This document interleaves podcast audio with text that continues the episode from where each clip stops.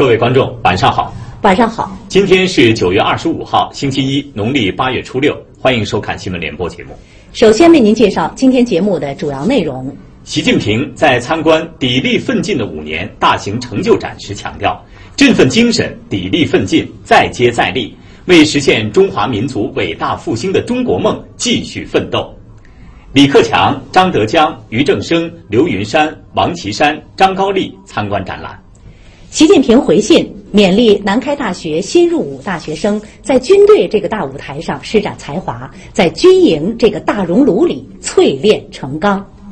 习近平应约同英国首相通电话。李克强会见美国商务部长。张高丽会见俄罗斯天然气工业公司总裁。中共中央、国务院日前发布关于营造企业家健康成长环境、弘扬优秀企业家精神、更好发挥企业家作用的意见。德国联邦议院选举初步计票结果今天出炉，总理默克尔领导的联盟党以百分之三十三的选票获胜。伊拉克库尔德自治区举行独立公投，遭到伊拉克中央政府以及伊朗、土耳其等邻国的强烈反对。接下来，请您收看详细内容。在党的十九大即将召开之际，中共中央总书记、国家主席、中央军委主席习近平。二十五号前往北京展览馆参观“砥砺奋进的五年”大型成就展。他强调，党的十八大以来的五年是党和国家发展进程中很不平凡的五年。五年来，党中央团结带领全党全国各族人民，统筹推进五位一体总体布局，协调推进四个全面战略布局，团结一心，与时俱进，顽强拼搏，攻坚克难。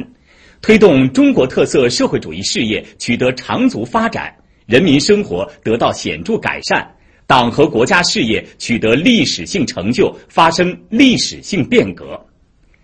要广泛宣传党的十八大以来党和国家事业发展的生动实践、重大成就、宝贵经验，唱响主旋律，弘扬正能量，激励全党全国各族人民坚定中国特色社会主义道路自信、理论自信。制度自信，文化自信，振奋精神，砥砺奋进，再接再厉，深入推进伟大斗争、伟大工程、伟大事业，为实现两个一百年奋斗目标，实现中华民族伟大复兴的中国梦继续奋斗，迎接党的十九大胜利召开。中共中央政治局常委李克强、张德江、俞正声、刘云山、王岐山、张高丽。参观展览。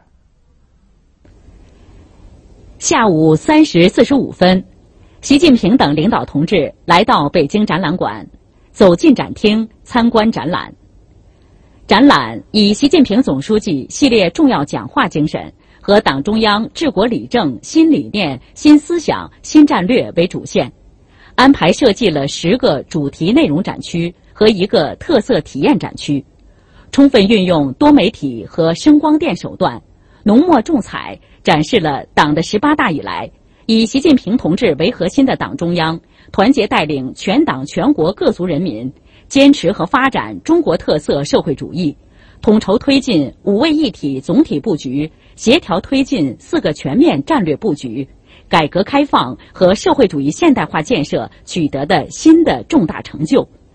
展示了我们党治国理政的高超智慧和卓越能力，人民群众生产生活的新变化和实实在在的获得感、幸福感，以及广大干部群众喜迎党的十九大胜利召开的良好精神风貌，展现全面深化改革“四梁八柱”主体框架的生动视频。反映全国人大立法工作和人民政协民主监督工作的详细数据，展示先进典型、时代楷模、群星灿烂、七星共鸣的立体柱，演示中国伙伴关系网络遍布全球的多媒体产品，呈现干部队伍建设和全面从严治党的图文展板，港珠澳大桥模型。三北防护林体系建设工程（一九七八至二零五零）示意图，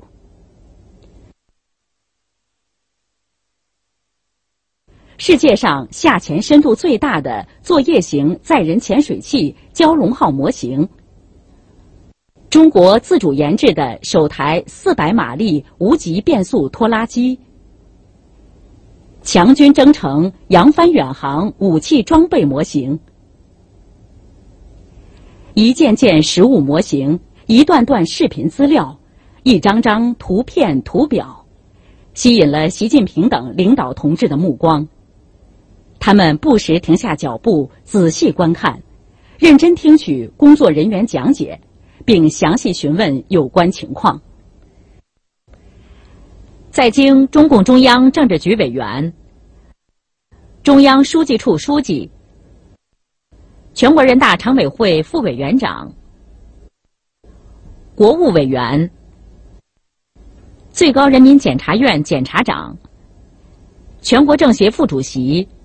以及中央军委委员等参观了展览。砥砺奋进的五年大型成就展开幕式二十五号上午在北京展览馆举行，中共中央政治局常委、中央书记处书记刘云山发表讲话，并宣布展览开幕。刘云山在讲话中指出。党的十八大以来，以习近平同志为核心的党中央，科学把握当今世界和当代中国的发展大势，顺应实践要求和人民愿望，团结带领全党全军全国各族人民不忘初心，砥砺奋进，推动党和国家事业发生历史性变革，取得历史性成就，开辟了治国理政新境界，开创了中国特色社会主义新局面。这些成就的取得，根本在于有以习近平同志为核心的党中央坚强领导，有习近平总书记系列重要讲话精神和治国理政新理念、新思想、新战略的科学指引，有身负众望的坚强核心，有党中央集中统一领导，我们党就有力量，我们国家就有力量。刘云山指出。举办砥砺奋进的五年大型成就展，是迎接党的十九大宣传工作的重要内容。要用好这个生动教材，引导广大干部群众充分认识中国共产党领导的政治优势，认识中国特色社会主义进入新的发展阶段，认识改革开放和社会主义现代化建设的光明前景，齐心协力进行伟大斗争，建设伟大工程，推进伟大事业，实现伟大梦想。我们要紧密团结在以习近平同志为核心的党中央周围，高举中国特色社会主义伟大旗帜，增强四个意识，坚定四个自信，为实现两个一百年奋斗目标、夺取中国特色社会主义伟大胜利而不懈奋斗，以优异成绩迎接党的十九大胜利召开。刘奇葆主持开幕式，王晨、张庆黎出席开幕式。展览安排设计了十个主题内容展区和一个特色体验展区，全面宣传展示党的十八大以来党和国家事业发生的历史性变革。本台消息：中共中央总书记、国家主席、中央军委主席习近平九月二十三号给南开大学八名新入伍大学生回信，肯定了他们携笔从戎、报效国家的行为。勉励他们把热血挥洒在实现强军梦的伟大实践之中，书写绚烂无悔的青春篇章。习近平在信中说：“得知你们怀揣着从军报国的理想，暂别校园，投身军营，你们的这种志向和激情让我感到很欣慰。”习近平指出，自古以来，我国文人志士多有投笔从戎的家国情怀。抗战时期，许多南开学子就主动奔赴沙场，用鲜血和生命诠释了爱国奉献的精神内涵。如今，你们响应祖国召唤，参军入伍，把爱国之心化为报国之行，为广大有志青年树立了新的榜样。习近平表示，希望你们珍惜身穿戎装的机会，把热血挥洒在实现强军梦的伟大实践之中。在军队这个大舞台上施展才华，在军营这个大熔炉里淬炼成钢，书写绚烂无悔的青春篇章。今年南开大学有八名大学生应征入伍，他们中有的是新疆反恐烈士的儿女，有的是抗美援朝老兵的后人，既有城市青年，也有农家子弟。近日，在即将奔赴军营前夕。这八名大学生给习近平总书记写信，表达了献身国防和军队建设、为实现强军目标、建设世界一流军队做贡献的坚定决心。本台消息，二十五号，国家主席习近平应约同英国首相特蕾莎梅通电话。习近平指出，我同首相女士在二十国集团领导人汉堡峰会期间会晤时，一致同意深化中英面向二十一世纪全球全面战略伙伴关系，继续打造两国关系黄金时代。今年是中英建立大使级外交关系四十五周年，双方应当保持高层交往，推进各领域机制性对话，保持中英经贸和人文交流合作的强劲势头，深化两国在“一带一路”框架内发展战略对接，加强在维护世界和平与发展方面的协调。繁荣、稳定、开放的英国和欧盟符合各方利益，中方愿推动中英、中欧关系继续发展。特蕾莎梅表示，英方高度重视发展对华关系，坚持两国关系黄金时代的大方向，愿同中方一道密切两国高层交往，用好战略对话，深化经贸、安全、人文领域伙伴合作，推进欧中关系发展。两国领导人就朝鲜半岛局势交换了看法。习近平强调，中方坚持朝鲜半岛无核化目标，坚定维护国际核不扩散体系。坚定维护东北亚和平稳定，朝鲜半岛问题应该通过包括对话协商在内的和平方式解决，需要国际社会共同努力。中英同为联合国安理会常任理事国，有责任也有义务从维护地区和世界和平的角度处理有关问题。希望英方积极致力于劝和促谈，为缓和局势、重启对话发挥建设性作用。特蕾莎梅表示，英方致力于维护国际和地区和平稳定，致力于和平解决朝鲜半岛核问题。英方重视中方在解决朝鲜半岛问题上的重要影响，赞赏中方所做努力，愿同中方加强沟通协调。国务院总理李克强二十五号在中南海紫光阁会见美国商务部长罗斯。李克强表示，中美关系发展势头良好。习近平主席同特朗普总统多次成功会晤，两国各层级对话交流持续推进。中美分别作为世界上最大的发展中国家和最大的发达国家，双边关系健康稳定发展，符合两国自身利益，也是国际社会的普遍期待。李克强指出，中美互为最大贸易伙伴，两国经贸关系的主流是合作，共同利益远大于分歧。我们愿同美方本着相互尊重、合作共赢的精神，扩大贸易规模，通过对话协商妥善处理摩擦与分歧。希望美方对中国企业赴美投资给予公平待遇，放宽高科技产品对华出口。罗斯表示，美方欢迎中方稳步加快对外开放步伐，愿以务实态度同中方加强对话沟通，不断拓展贸易投资合作，扩大人文交流与人员往来，力争尽快促成更多合作成果，推动美中关系取得更大发展。中共中央政治局常委、国务院副总理张高丽二十五号在北京会见俄罗斯天然气工业公司总裁米勒，就中俄天然气领域合作深入交换意见。张高丽说，近年来，在习近平主席和普京总统的高度关注和亲自推动下，中俄能源合作大项目多，合作主体和方式日益多元化，合作成果显著。双方要落实好两国元首共识，实施好中俄东线天然气等战略性大项目，加强油气上游项目、油气标准、天然气发电等领域合作，坚持市场规则、企业行为互利共赢，进一步创新合作思路，拓展合作领域，推动中俄能源合作取得更多成果。米勒表示，俄中天然气合作已形成涵盖各方向的全方位合作模式，达到前所未有的高度。俄方将积极推进东线天然气等战略性项目建设，为俄中能源合作增添新内涵。本台消息，中共中央、国务院日前发布关于营造企业家健康成长环境、弘扬优秀企业家精神、更好发挥企业家作用的意见。意见指出，企业家是经济活动的重要主体。改革开放以来，一大批优秀企业家在市场竞争中迅速成长，一大批具有核心竞争力的企业不断涌现，为积累社会财富、创造就业岗位、促进经济社会发展、增强综合国力做出了重要贡献。营造企业家健康成长环境，弘扬优秀企业家精神，更好发挥企业家作用，对深化供给侧结构性改革、激发市场活力、实现经济社会持续健康发展具有重要意义。意见就总体要求。营造依法保护企业家合法权益的法治环境，营造促进企业家公平竞争、诚信经营的市场环境，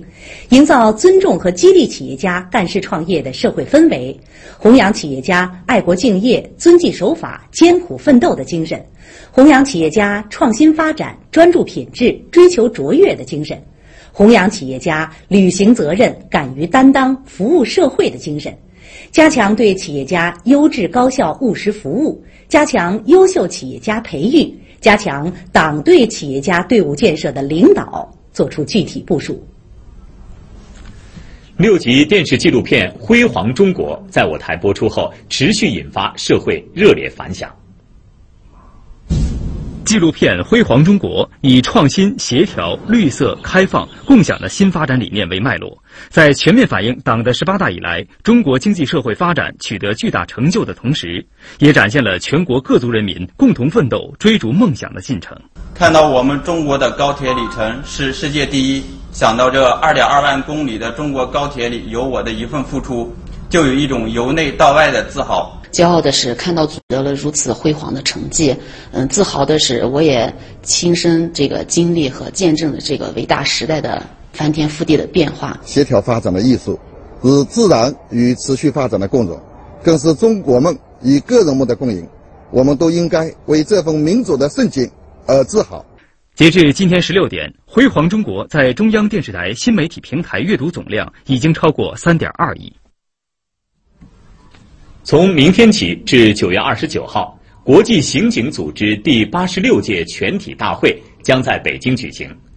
作为国际刑警组织的重要成员，近年来，中国公安机关积极参与国际刑警组织框架内的执法安全合作，为打击各类跨国犯罪、维护国际和地区和平稳定作出重要贡献。这是几天前中老缅泰湄公河第六十二次联合巡航执法活动中一起水上突发事件处置的演练现场。五年来，中老缅泰四国湄公河流域执法安全合作已从单一合作领域拓展到打击非法出入境、拐卖人口等新的合作领域，成为不同国家开展执法安全合作的成功典范。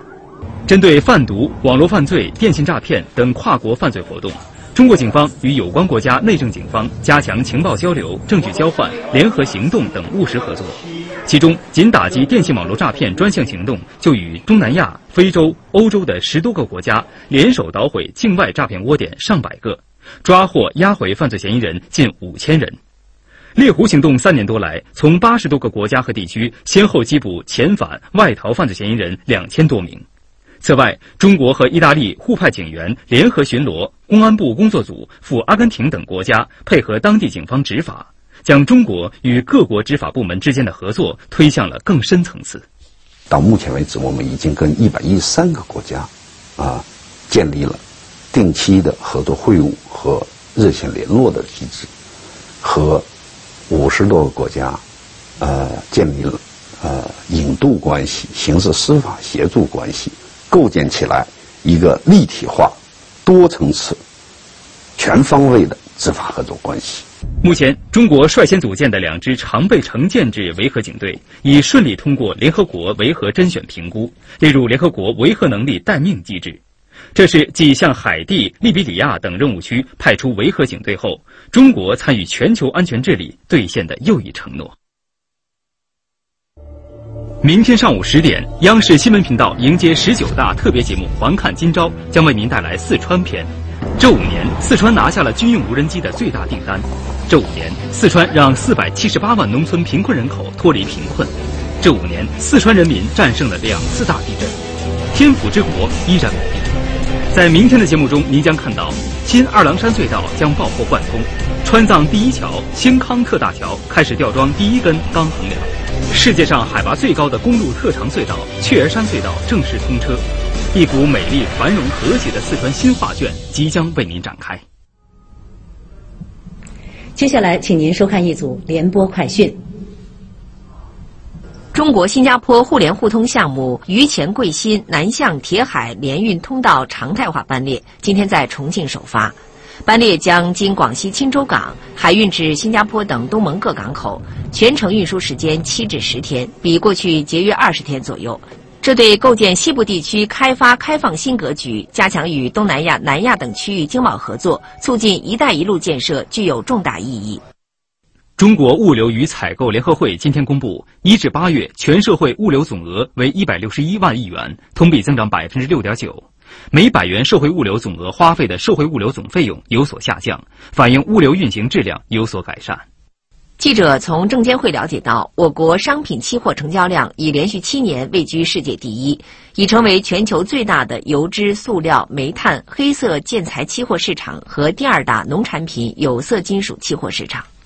今天，我国新一代静止轨道气象卫星“风云四号”正式交付用户投入使用。该星目前已完成测试任务，综合技术性能国际领先。它的交付标志着我国静止轨道气象卫星观测系统实现了更新换代。成贵铁路玉京山隧道今天贯通，隧道全长六千三百多米，多次穿越煤层，是成贵铁路全线唯一一座瓦斯突出隧道。新建成贵铁路西起四川乐山，东至贵州贵阳，预计二零一九年建成通车。第八届中国国际商贸物流博览会今天在山东临沂闭幕，来自境内外的三千多家企业参展，范围涉及跨境电商、智慧商场等多个领域。市场采购金额超过一百一十多亿元。中俄海上联合二零一七军事演习今天在俄罗斯结束。此次演习，中俄双方开展了海上搜救、潜艇救援、联合解救被劫持船舶等科目的演练，增强了中俄两国海军共同应对海上安全威胁的能力。第七届北京国际美术双年展昨天开幕，主题是“丝路与世界文明”。来自一百零二个国家和地区的五百六十七位艺术家设计展出了六百零一件作品。康显祖国际戏剧交流活动昨晚在江西抚州举行，来自英国、西班牙等“一带一路”沿线十个国家以及国内的专业艺术团队进行了文化交流和经典剧目演出。活动将持续到十月底，期间还将举行文化传承和创新国际论坛。交通运输部今天发布国庆全国公路网出行预测报告。预计从九月三十号下午一点开始，全国各大高速将出现出城流量高峰。国庆假期拥堵排名靠前的路段，主要集中在沈海高速、沪蓉高速、京沪高速等。这两天冷空气持续影响北方多地，甘肃省甘南州马曲县突降特大冰雹，降雹时间持续六分钟，当地暂无人员伤亡报告。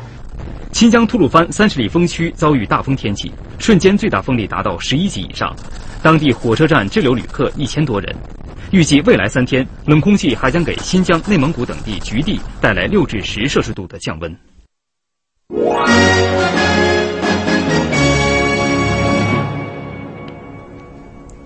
来看国际方面，德国联邦议院选举的初步计票结果今天出炉，总理默克尔领导的联盟党获得百分之三十三的选票，继续保持联邦议院第一大党地位。计票结果显示，联盟党得票率为百分之三十三，排名第一；社会民主党得票率为百分之二十点五，排名第二。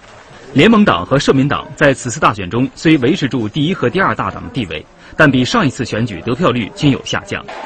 默克尔在选后发表简短讲话说，联盟党实现了战略目标，但他同时表示，选举结果还可以再好一些。以得票率百分之十二点六排名第三的是右翼民粹主义政党德国选择党，将首次进入联邦议院，这也是二战后首次有右翼民粹主义政党进入联邦议院。这一消息也在德国多地引发抗议。同时，按照百分之五的门槛原则，进入议院还将有自由民主党、左翼党和绿党。由于联盟党在此次大选中没有获得过半数选票，因此需要和其他党派联合组阁。据德国媒体报道，排名第二的社民党高层已达成共识，不会再与联盟党组成执政联盟。分析称，联盟党需要与另外两个党派联合组阁，因此前景还难以预料。组阁成功后，默克尔将迎来自己的第四个总理任期，任期四年。分析指出，在默克尔的前三个任期内，德国经济保持着欧洲总量最大、增长最快、开放度最高的地位。二零一六年，德国财政盈余高达二百三十七亿欧元，创历史新高。而失业率则是从百分之十一点七降至百分之五点七的历史新低，德国经济良好的表现为默克尔和联盟党赢得大量支持，但难民危机、组合前景不明等问题依然将成为默克尔新任期面临的挑战。当地时间今天早上，也就是北京时间今天中午，伊拉克库尔德自治区独立公投正式举行。这次公投遭到了伊拉克中央政府以及伊朗、土耳其等伊拉克邻国的强烈反对。伊拉克库区公投最高委员会确定，公投投票时间为当地时间今天上午八点到下午六点。此次参与公投地区包括库区三个省份：杜胡克、埃尔比勒、苏莱曼尼亚，以及由库尔德人实际控制但与伊拉克中央政府存在管辖权争议的基尔库克省。基尔库克省约占伊拉克领土面积的五分之一，是伊拉克主要石油产区。伊拉克总理阿巴迪二十四号发表讲话说。伊拉克中央政府反对库区独立公投，也不会承认公投结果。他还说，未来伊拉克中央政府将采取措施维护国家统一和安全，包括要求库区将机场等所有边境口岸交付给中央政府管理，起诉参与公投程序的伊拉克公务员。此次公投遭到邻国强烈反对。伊朗最高国家安全委员会二十四号宣布，伊朗将禁止所有来自伊拉克库区的航班进入伊朗领空。同时取消伊朗飞往该地区的航班。土耳其方面，连日来土军方在土伊边境地区举行军演。土耳其议会还授权将在伊拉克实施跨境军事行动期限延长一年。土耳其总理伊尔德勒姆今天说，无论是边境控制权还是石油贸易问题，土耳其都只与伊拉克中央政府对话。日本首相安倍晋三今天下午在自民党临时高层会议上说，将在二十八号临时国会召开之际宣布解散国会众议院。日本宪法和法律规定，首相有权提前解散众院，解散后需在四十天内举行选举。据日本媒体报道，日本众院选举日程为十月十号发布公告，十月二十二号进行投票。日本上一次众院选举是在二零一四年十二月，自民、公明两党获胜。分析人士指出，目前安倍支持率与今年六七月间的低点相比有所回升，最大在野党民进党内部凝聚力下降，而且安倍也担心临时国会开会后会再讨论他涉及森友学园和家具学园等系列丑闻，所以他选择提前举行大选，争取再度连任。节目最后来看一组国际快讯。美国总统特朗普二十四号签署新版旅行禁令，宣布从十月十八号开始，朝鲜、委内瑞拉、伊朗、乍得、利比亚、叙利亚、也门和索马里八国的公民将受到全面或者部分的入境限制。新版禁令取代二十四号到期的旧版禁令。相比之下，新版中增加了朝鲜、委内瑞拉和乍得，移除了苏丹。一名白宫官员表示，新禁令不会影响已经持有有效美国签证的外国公民。据悉，新版禁令是以总统宣言方式发布的，还没有获得国会授权，没有法律效力。二十四号，英国反对党工党年度大会在南部城市布莱顿举行，一些参与大会的工党成员表示，希望能够改变或者扭转英国目前的脱欧进程。与此同时，当天会场外有大批民众举行了反对脱欧的集会。集会者说，在脱欧谈判陷入僵局之际，希望工党能明确向执政党表明反对脱欧的立场，给政府在脱欧谈判中施加压力。今天，英国和欧盟在布鲁塞尔开始第四轮脱欧谈判。二十四号，在意大利举行的泰拉奇纳航展上，一架战机突然失控坠入海中。据报道，这架战机坠海位置距离海滩数百米远，救援人员随后找到了遇难飞行员的遗体。事故发生后，航展剩余项目被全部取消。事故原因目前仍在调查中。欧洲航天局二十四号公布了一段从太空拍摄的美丽极光景象。这段画面是从国际空间站上拍摄的，可以看到绿色的极光浮现在地球表面。极光是发生在地球高次纬地区的一种大规模放电现象。除地球外，太阳系内其他一些具有磁场的行星上也会出现极光现象。